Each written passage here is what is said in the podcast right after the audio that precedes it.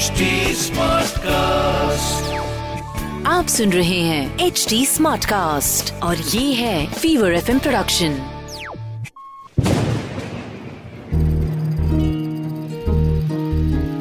बूंदों से बातें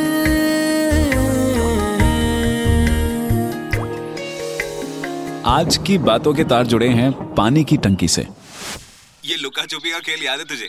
कैसे हम बचपन में गुप्ता अंकल की पानी की टंकी के पीछे छुप जाते थे और पूरा दिन नहीं पकड़े जाते थे और शाम तक बाहर भी नहीं निकलते थे। श्रवण ने जब बचपन का ज़िक्र किया तो मुझे उस लुका छुपी के खेल में डॉली याद आ गई। डॉली सी विंग के फोर्थ फ्लोर में यादव अंकल की बेटी, जिसका घर गुप्ता अंकल की पानी की टंकी के पीछे से साफ़ दिखता था। घर नहीं, बल्कि छावनी कहेंगे तो ज़्यादा बेहतर है।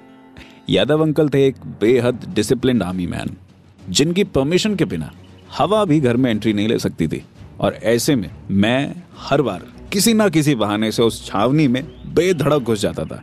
कभी नोटबुक के बहाने तो कभी हमारे घर पे डिश नहीं आ रही है। क्या आपके यहाँ कार्टून देख लूँ?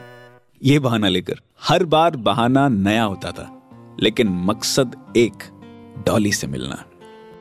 डॉली और मैं सेम क्लास में थे और मैं पूरी कोशिश करता था कि हम एक साथ सेम सीट पर भी बैठा करें, जिसके लिए मुझे हर रोज सुबह जल्दी उठकर चाचू की खटारा साइकिल पर उछलते उछलते जाना पड़ता था, वरना स्कूल बस तो हमेशा मुझे लेट करा देती।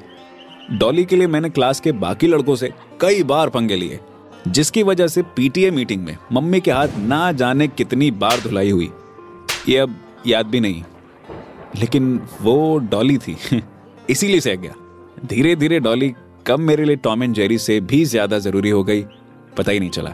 एग्ज़ाम की अपनी तैयारी छोड़कर मैं डॉली के लिए नोट्स बनाता था और नतीजा वही हुआ, जो अभी आप सोच रहे हैं। डॉली पास और मैं एट्थ क्लास में फेल हमारे घर में कभी ऐसा नहीं हुआ कि कोई इतनी छोटी क्लास में फेल हो जाए। बड़ी बातें सुननी पड़ी, पापा से मार भी खाई, टीवी, फुटबॉल, दोस्तों से मिलना भी बंद हो गया। लेकिन सच कहूँ तो इन सबसे इतना बुरा नहीं लगा था जितना यादव अंकल के दूसरे शहर में ट्रांसफ़र हो जाने पर लगा। मूसलाधार बारिश का दिन था। मेरा दोस्त श्रवण दौड़ा दौड़ा आया था घर। क्या है श्रवण? पापा घर पे हैं। तुझे मिलने से मना किया और तू डोर बेल बजा बजा के मेरी बैंड बजवाने की तैयारी कर रहा है। यार वो वो यादव अंकल का ट्रांसफ़र हो गया। वो सब जा रहे हैं। और डॉली भी। डॉली जा रही थी। हमेशा के लिए। ये सुनकर मैं उससे आखिरी बार मिलने के लिए फ़ौरन भागा।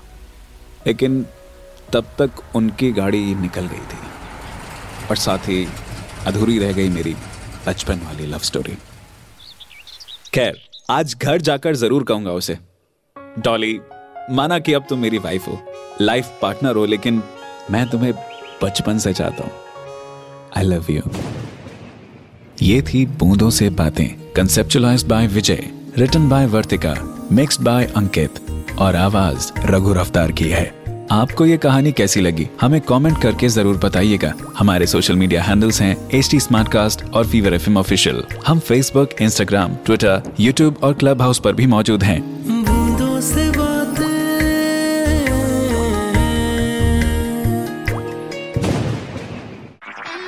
आप सुन रहे हैं एच टी स्मार्ट कास्ट और ये था fever F production HD Smartcast.